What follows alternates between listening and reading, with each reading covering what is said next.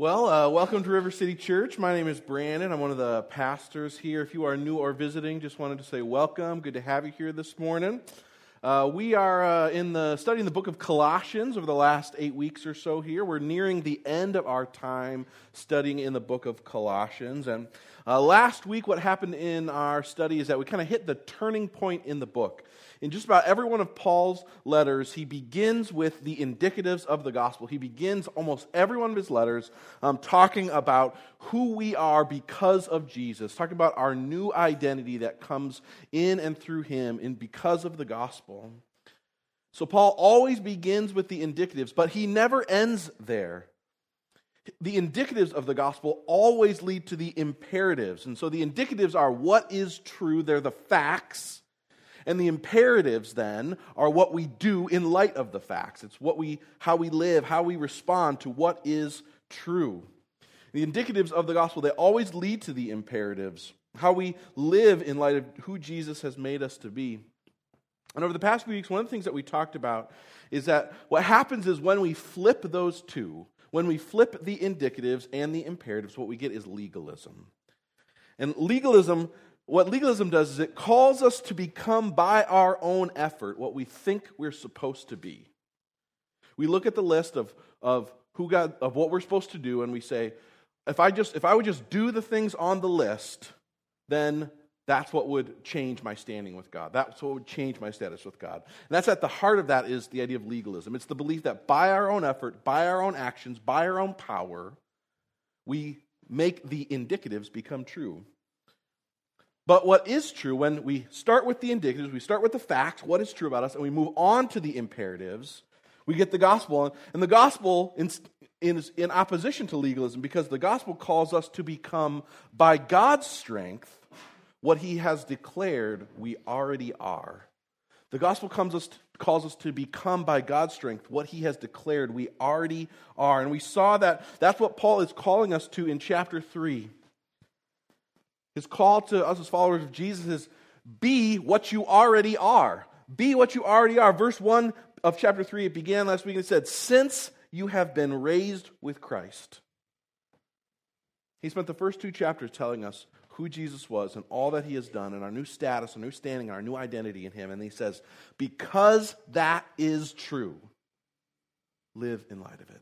Because that's already true, live that way. Because you are new in Christ, because you are dead to sin and alive to righteousness in Him, live that way.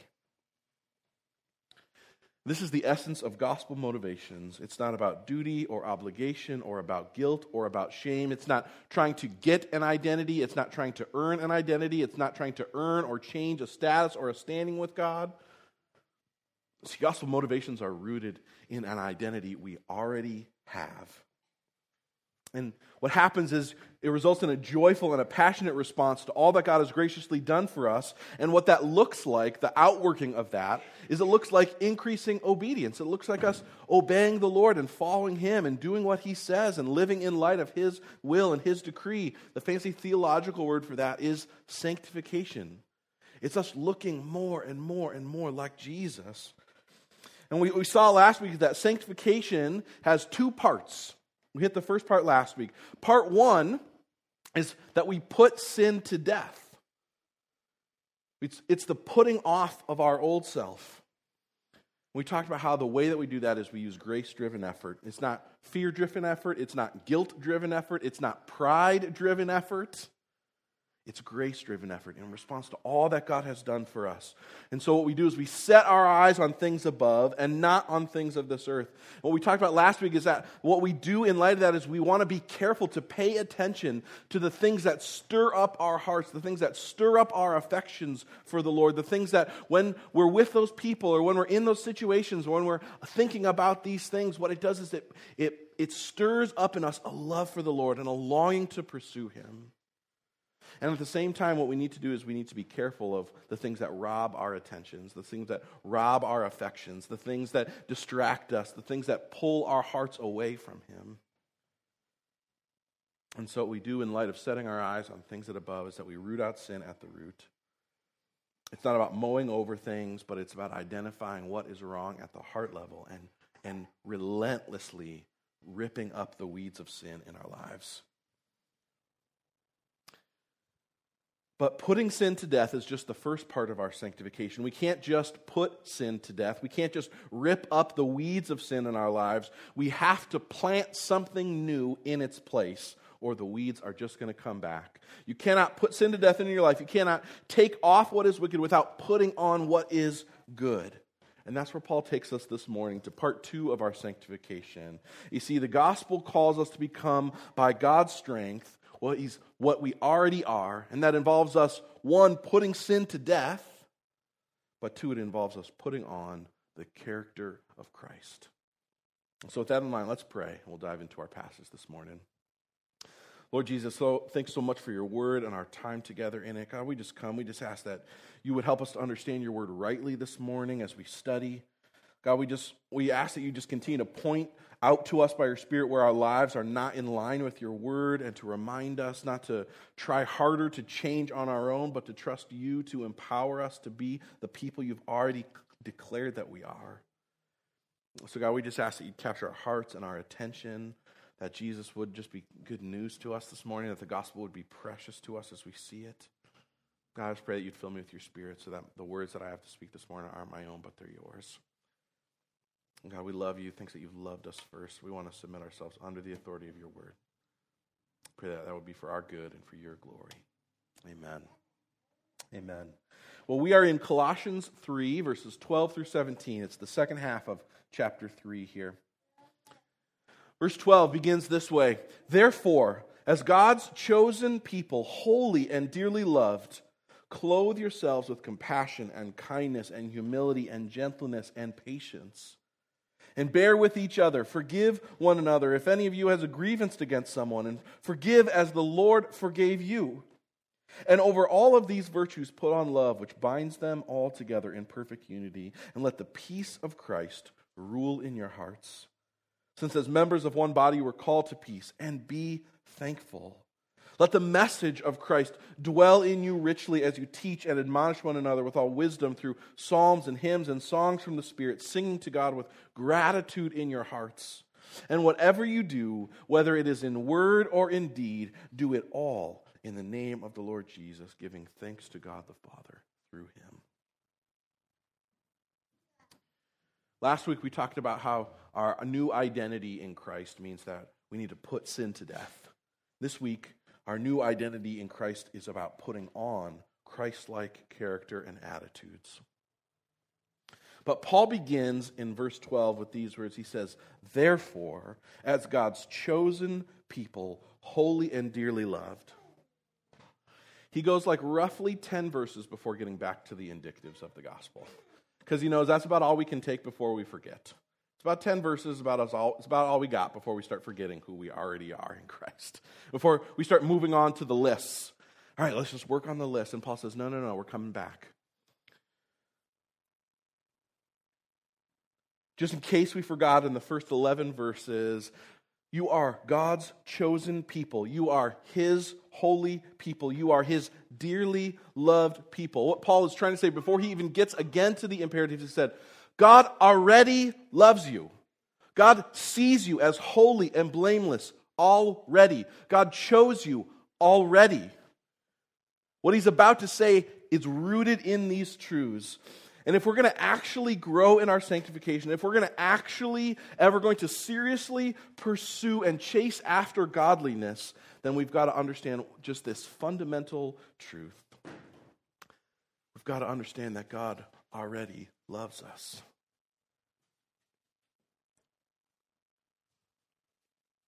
One of the great theologians, uh, Charles Spurgeon, on his deathbed, he was asked, uh, What is the most important thing you've learned about God?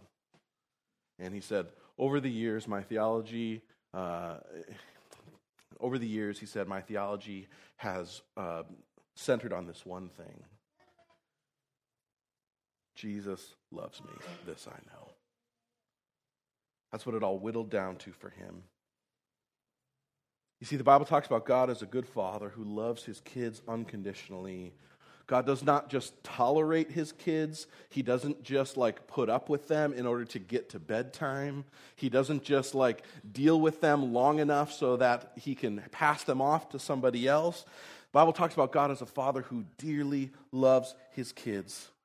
He doesn't love us based on our performance or based on our worthiness. Ephesians 2 just says he chose to direct his love at us having kids, I think, has been one of the, I would just say, the, the hardest thing that my wife and I have ever had to do. Gotten the opportunity to do, not had to, I suppose. But it's also been, I think, one of the best gifts that God has ever given us. I have learned so, in so many ways things I could never have learned without being a father myself. I remember when Emma was born.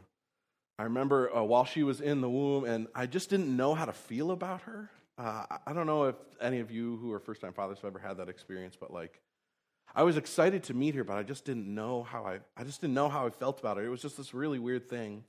And as soon as she was born, as soon as she was there, I just immediately loved her. Like I, I didn't like have to work at it. I didn't like try for it. I wasn't like trying to convince myself. Like I just loved her immediately. I remember one year just after Emma was born, I was uh, teaching at an intervarsity conference, talking to my students about God's fatherly love for us, and it was just something that God had been just, just really graciously teaching me over the over the last six months or so. I just remember just, just with tears in my eyes, just talking with them about the love of God as a father. It had become such good news to my heart over the last six months. It was something God was just graciously showing me but I think the tears that I was crying that afternoon as I talked with my students was also because what I knew very clearly is that so many of them had never known the love of the Father. They had no idea what a good father's love looked like. They had never experienced it, they had never seen it, they had never enjoyed it. Their relationships with their fathers was either absent or totally not together. It was either their boss, they just saw their dad as a boss where they always needed to get his approval or gain his approval or work really hard so they didn't mess up the approval that they would give him.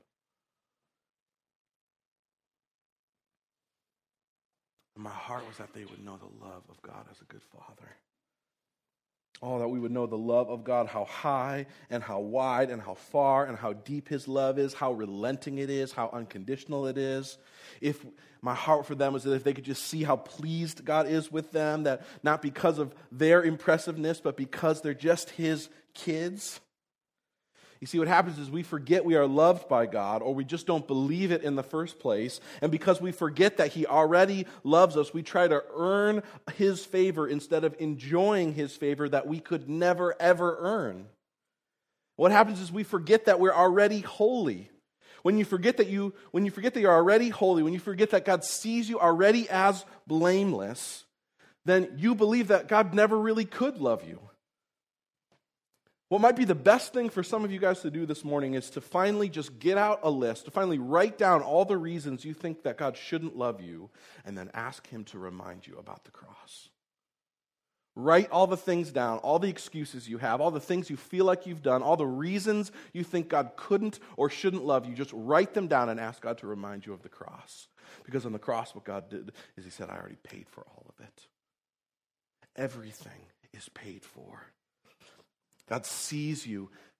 Early on, Colossians chapter 2 says, Our indebtedness, God nailed it to the cross.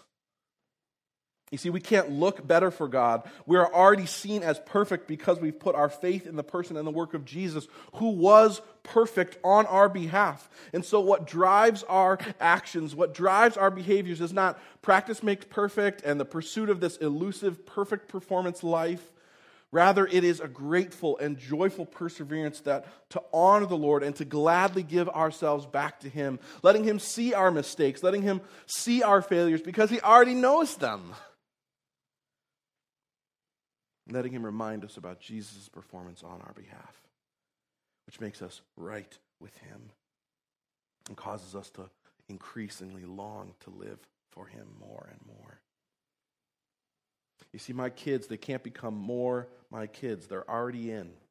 I cannot love them more. I'm not going to ever love them less. Their status as my kids will never change because of their actions. My love for them is not going to change because of their actions. I often pray that God will empower me to show that to them and to prove that to them. I tell them that all the time. But I pray that God empowers me to prove that to them, to show that to them over time. My heart is that it will produce in them a security and a vulnerability with me that will give me the chance to join God in shaping their hearts. You see, I want them to get a glimmer of what God is like as they see and experience Him through me. Every night, as I tuck Caleb into bed, I snuggle him every night and I pray over him.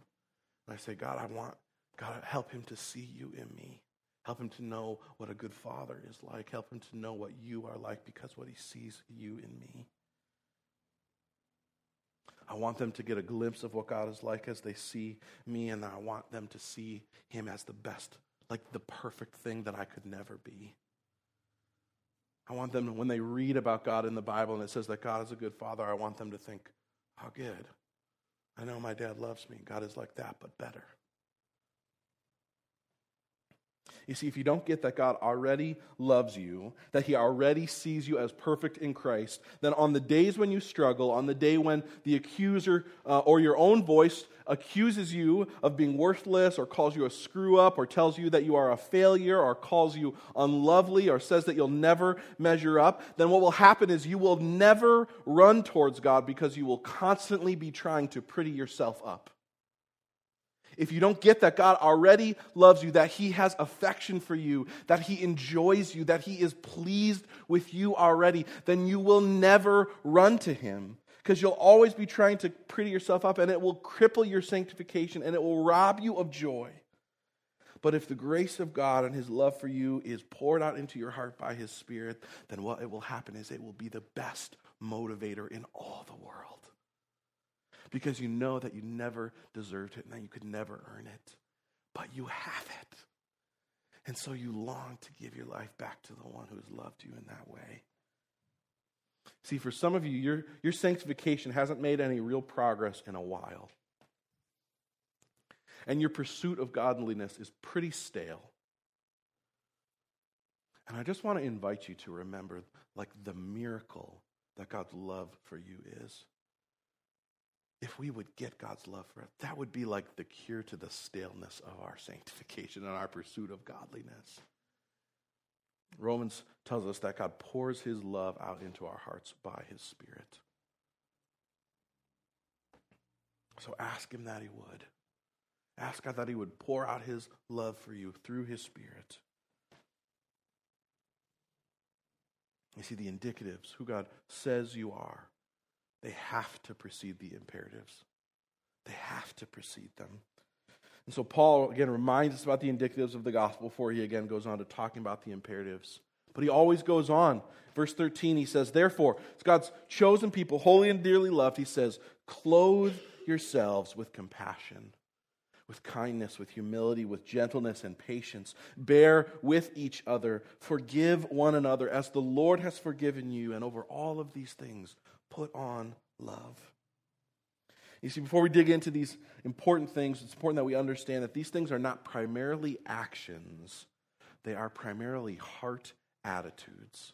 The things that Paul tells us to put on, they're not primarily actions, they're primarily heart attitudes. And the question is, how do you put on a new heart attitude? You don't, you have it put on you.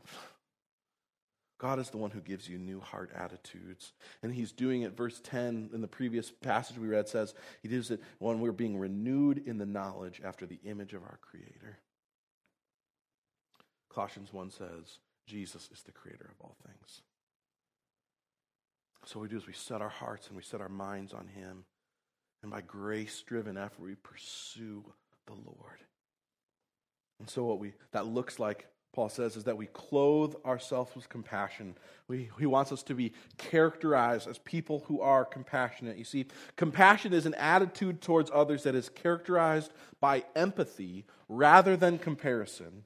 Compassion is about actively trying to put ourselves in other people's shoes to understand where they are coming from and how they think and how they feel because we genuinely care about them. I think marriage is one of the places where this so often gets worked out.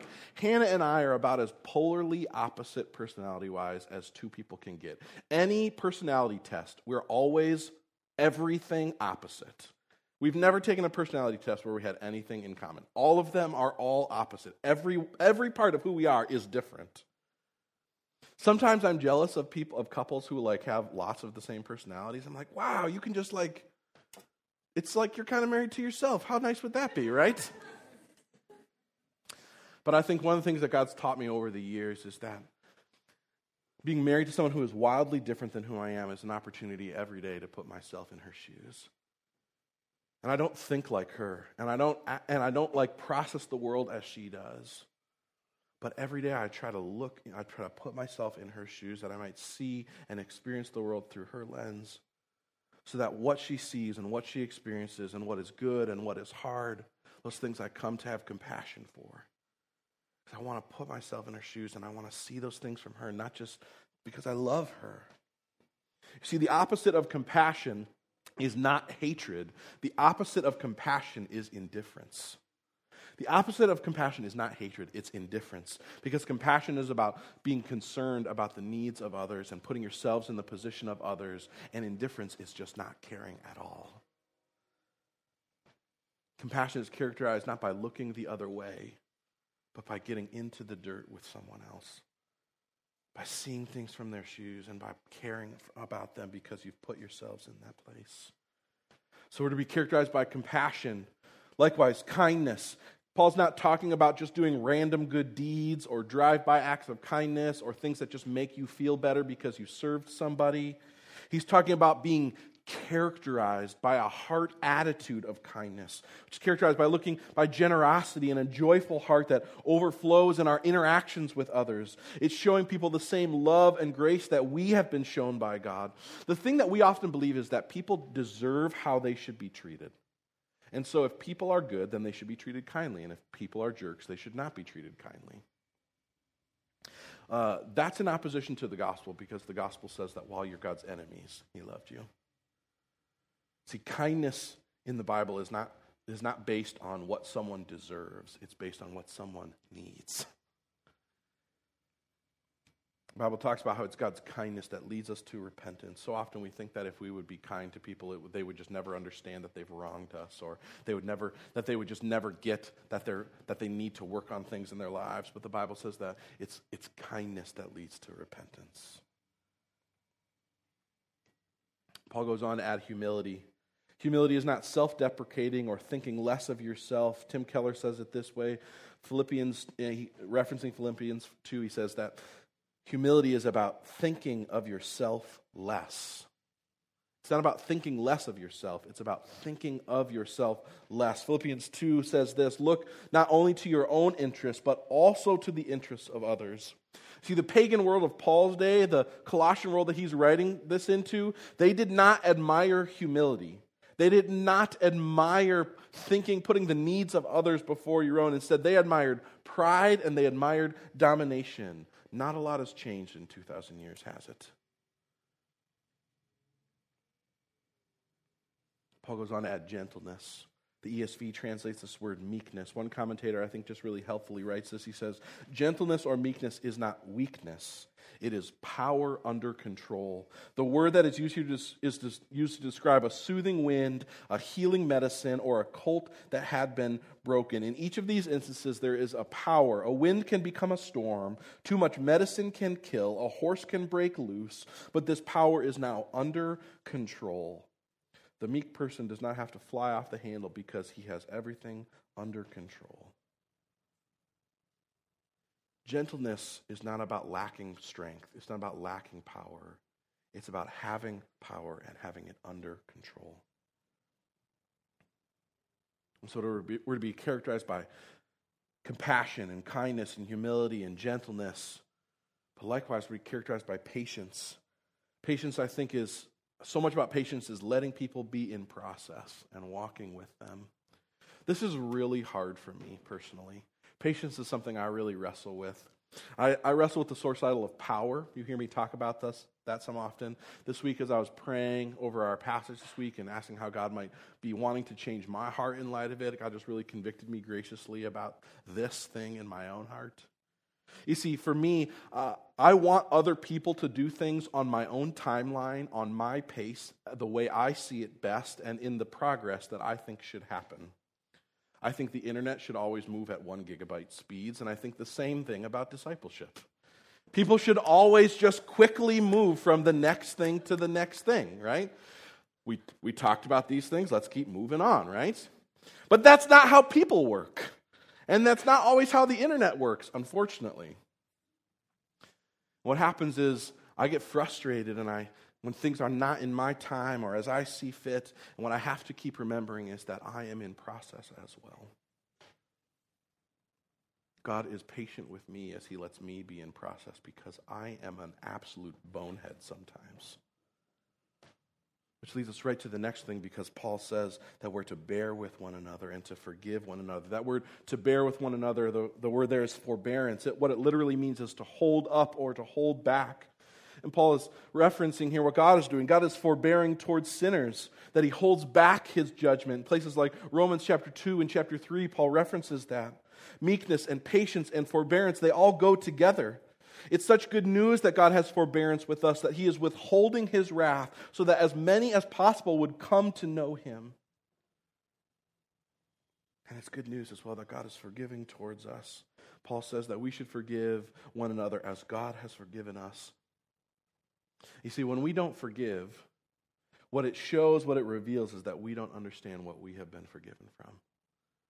When we wrestle and struggle with forgiveness, what it reveals is that we don't understand what we have been forgiven from. And when we don't forgive, it reveals that, un- that misunderstanding. You see, if we knew how much we had sinned, how much we had rebelled against the God of the universe, and yet how greatly He had forgiven us, like everything that would happen on this earth would seem like a small deal. It would seem like it would be easy to, for, for us to forgive. But forgiveness is hard because we don't understand how greatly God has forgiven us. Paul goes on. and Over all these virtues, put on love, which binds them all together in perfect unity. Warren Wiersbe writes this. He says, All of the spiritual qualities Paul has named are aspects of true Christian love. As, re, as reading of 1 uh, Corinthians 13 will reveal love is the first of the fruit of the Spirit, and all other virtues follow it joy, peace, patience, gentleness, kindness, meekness. When love rules in our lives, it unites all of these spiritual virtues so that there is beauty and harmony, which looks like spiritual maturity. You see, love is not a feeling, love is an action. The Bible talks about how Jesus showed us his love, not with a poem, not with a song, not with a romantic gesture. The Bible says that Jesus showed us his love for us, is that when he died for us while we were still sinners not when we earned it, not when we were worthy of it, because we never were and we will never be. You see, love is the definition of putting others before yourself. And that is what characterizes all of the heart attitudes that Paul has listed compassion, kindness, gentleness, patience. It's about putting the needs of others and the good of others before your own. And what is so important that we see is that all of these things were perfectly modeled for us by Jesus. In verse 10 in chapter 3 says, And it's the knowledge of him into what that we are being renewed by. When we think about the calling to have compassionate hearts, Hebrew, Hebrews calls Jesus our sympathetic high priest or our compassionate high priest. He says, For we do not have a high priest that is unable to sympathize with our weaknesses, but one who is in every respect been tempted as we are, yet is without sin. We're to be characterized by kindness. And it's, it's the perfect example of kindness to see that over the, out of the overflow of the love of the Trinity, Jesus shows us God's love for us, that he has come to seek us and to save us. Paul says we're to be characterized by humility. And Philippians chapter 2 says that Jesus, who though he was in the form of God, did not count equality with God something to be grasped, but instead he emptied himself, taking on the form of a servant, being born in human likeness, being found in the human form. He humbled himself by becoming obedient to the point of death, even death on a cross. We're to be characterized by gentleness or meekness, which is power under control. You see, Jesus on the cross could have at any time called down thousands of legions of angels. But instead, Jesus used his power not to save himself, but to choose to die so that he might save us. That's power under control. We think about the calling to be patient. I think you have to look no further than Jesus' patience with the disciples. I can just guarantee you, I would have lost my mind like three weeks in with those guys. But Jesus spends years with them as they keep getting the same things wrong, as they keep missing the point, as they keep failing, as they keep messing up. And you see his love for them, you see his patience with them. He lets them be in process. We're called to forgive as God has forgiven us. There's no bigger picture of that than on the cross. Jesus, his murderers at his, at his feet, he says, Father, forgive them. They don't know what they're doing. Romans 5 says this This is love, that while we were yet sinners, Christ died for us. You see, Jesus modeled all of these things towards us. And what happens is when we receive them and when we experience them in Him and from Him through the gospel, what happens is that empowers us to turn around and to show those things to others because we've been shown them and we've been proven them, we've been experienced them in the person and the work of Jesus. But Paul goes on because in the passage, he doesn't just use Jesus as our example, he says Jesus is our power as well. Verse 15, it's the peace of Christ that should rule in our hearts the word there that is uh, the word rule is an athletic term. It means to preside at the games or to distribute prizes. In the Greek games, there were judges. We would call them umpires today. So Paul says, "Let the peace of God be the umpire of your heart. Let the peace of God call the shots in your heart." Let what is true because of who Jesus is be the thing that sets the pace, the thing that sets the tone, the thing that sets what is true instead of our feelings or our circumstances or our emotions. Paul says, have the peace of God, Christ's peace. Let that be the thing that rules in your hearts. You see, God is not only in control of all things, He is good and we can trust him with all things. And that what that does is it frees us to be characterized by compassion because we know how much we needed God's grace. We're able to see how much others need God's grace and to care for them as he did. It frees us to be characterized by kindness because kindness does not negate the sin of others, but it leads to the repentance of others. It frees us to be gentle because God's powerful enough to bring about his own will in his own time. We don't have to force it. We don't have to make it happen ourselves. It frees us to be characterized by forbearance because God will judge sin in His time, and only He should. We can leave it to Him. We can trust Him to be just. It frees us to be characterized by forgiveness in light of all that we have been forgiven. It frees us to be characterized by people who are full of love because we know how much we have been loved, and so we let the peace of Christ rule in our hearts. Paul goes on to tell us the how of that. How do we let the peace of Christ rule in our hearts? He goes on in verse 16 we let the message of Christ, God's word, the truths of the gospel, dwell in us richly.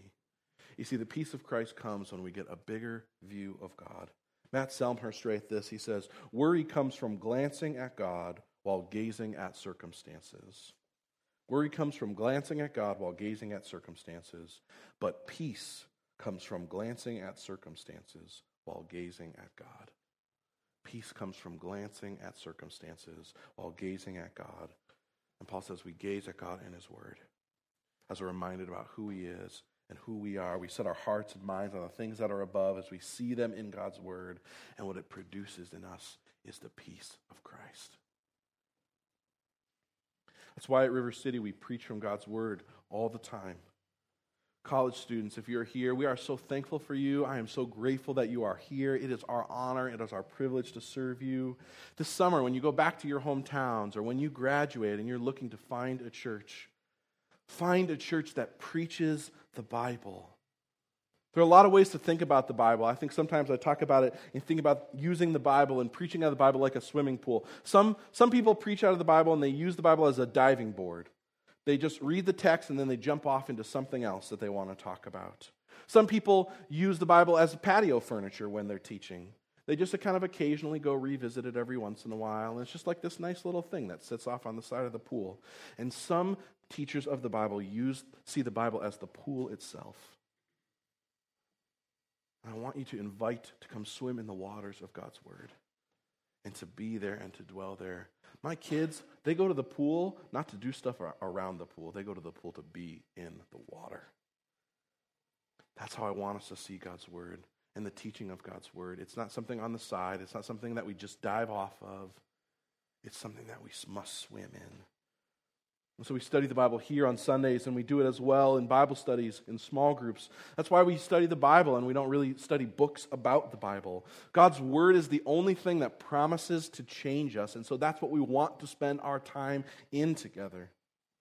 Many churches intentionally or accidentally they minimize the word of God, whether they're thinking it's too offensive or it's out of touch or it's not understandable. But at River City what we believe is that the word of God must be central to everything.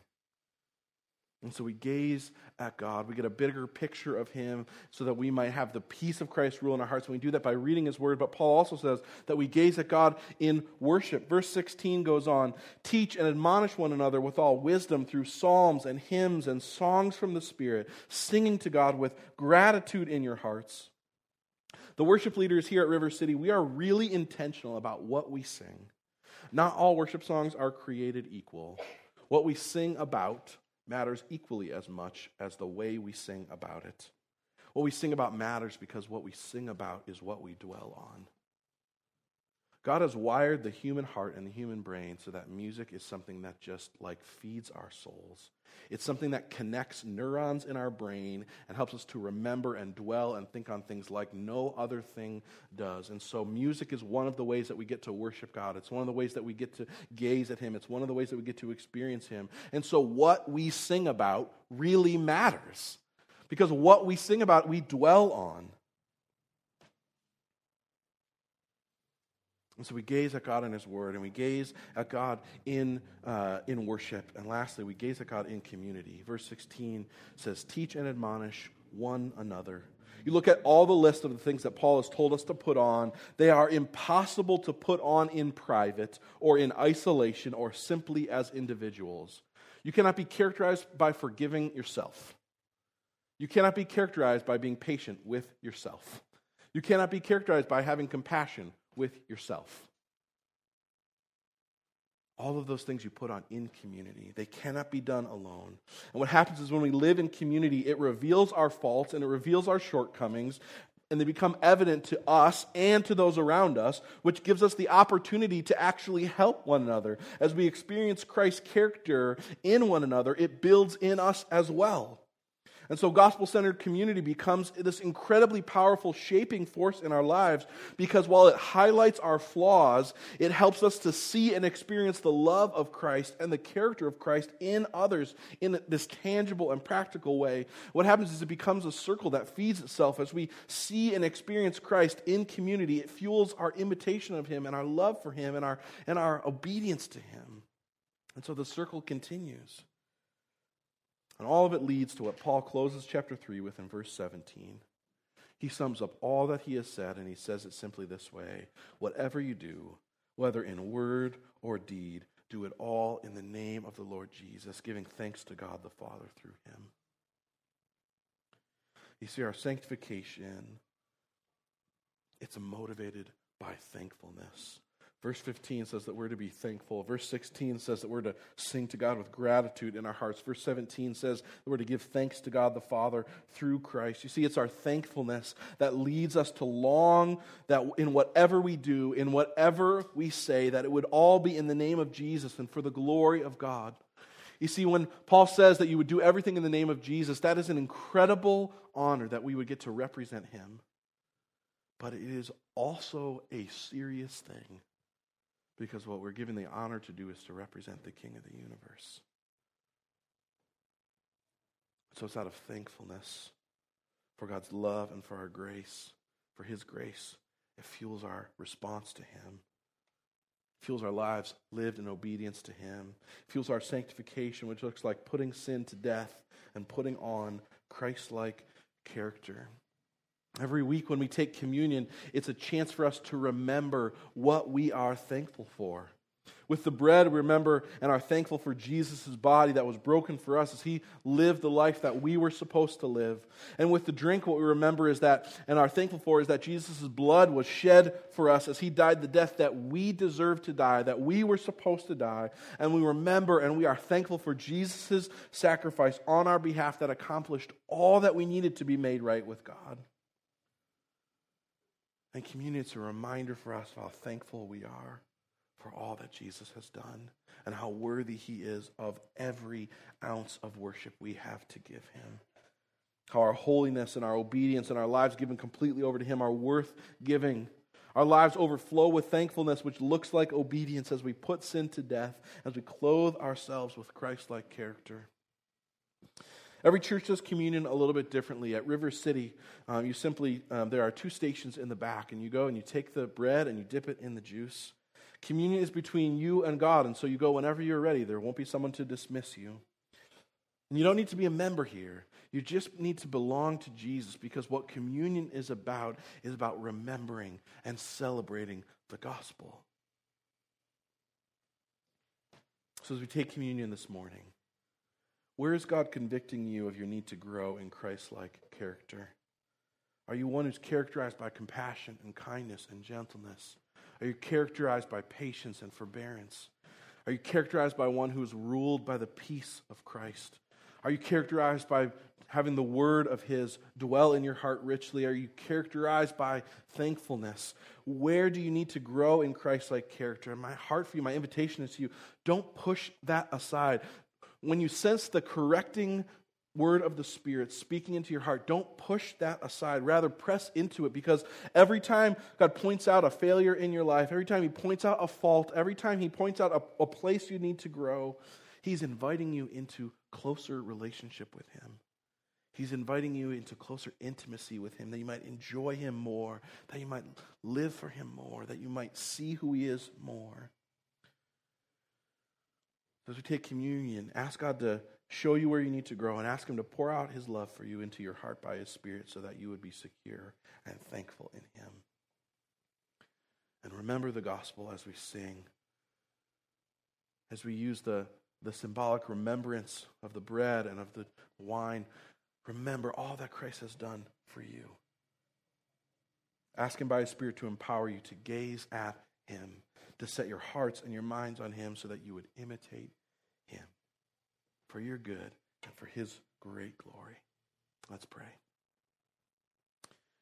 Jesus, we just come with thankful hearts to remember you and all that you've done for us. We're so thankful that we get a chance to, in communion, remember who you are and all that you've done. God, we want to be a people who is characterized by the attitudes and the behaviors of Christ. God, we just confess that like we, we cannot do that on our own. We don't even want it on our own. So, God, we need you to put your spirit within us. We need you to fill us with your heart and your compassion and your desires and your pursuits so that we might look like your son, Jesus. God, we want to be a people who reveals who you are, who lives in light of the identity you've been, we've already been given. So we ask, God, that you'd root the indicatives of the gospel deep within us. That you remind us of your love for us and of your grace for us, of how we are forgiven and free in you, that you remind us of those things and that it, it would fuel our passionate obedience to you. God, help us to reject sin. Help us to pursue Christ like character. God, we want to love you in light of all that you've done for us. Pray that you'd empower us to do it. Amen.